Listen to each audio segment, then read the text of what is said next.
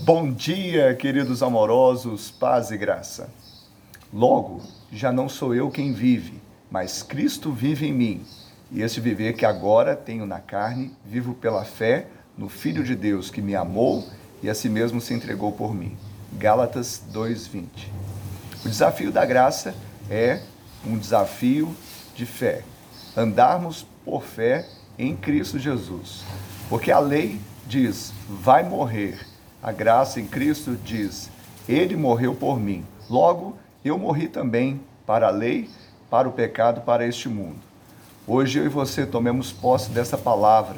Vivamos nessa perspectiva do amor e da graça de Deus. Jesus se entregou por mim por você. Que Ele te abençoe e te dê um dia de bênção e vitória em seu nome.